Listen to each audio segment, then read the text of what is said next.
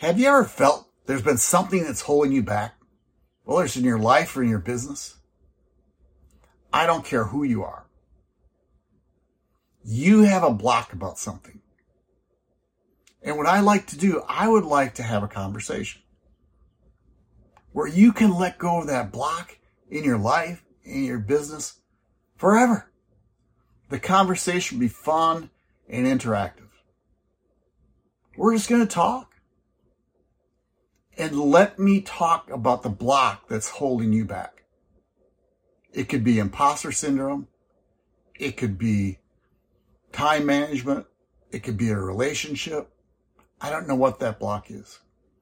All I know is a conversation will help you get rid of that block forever.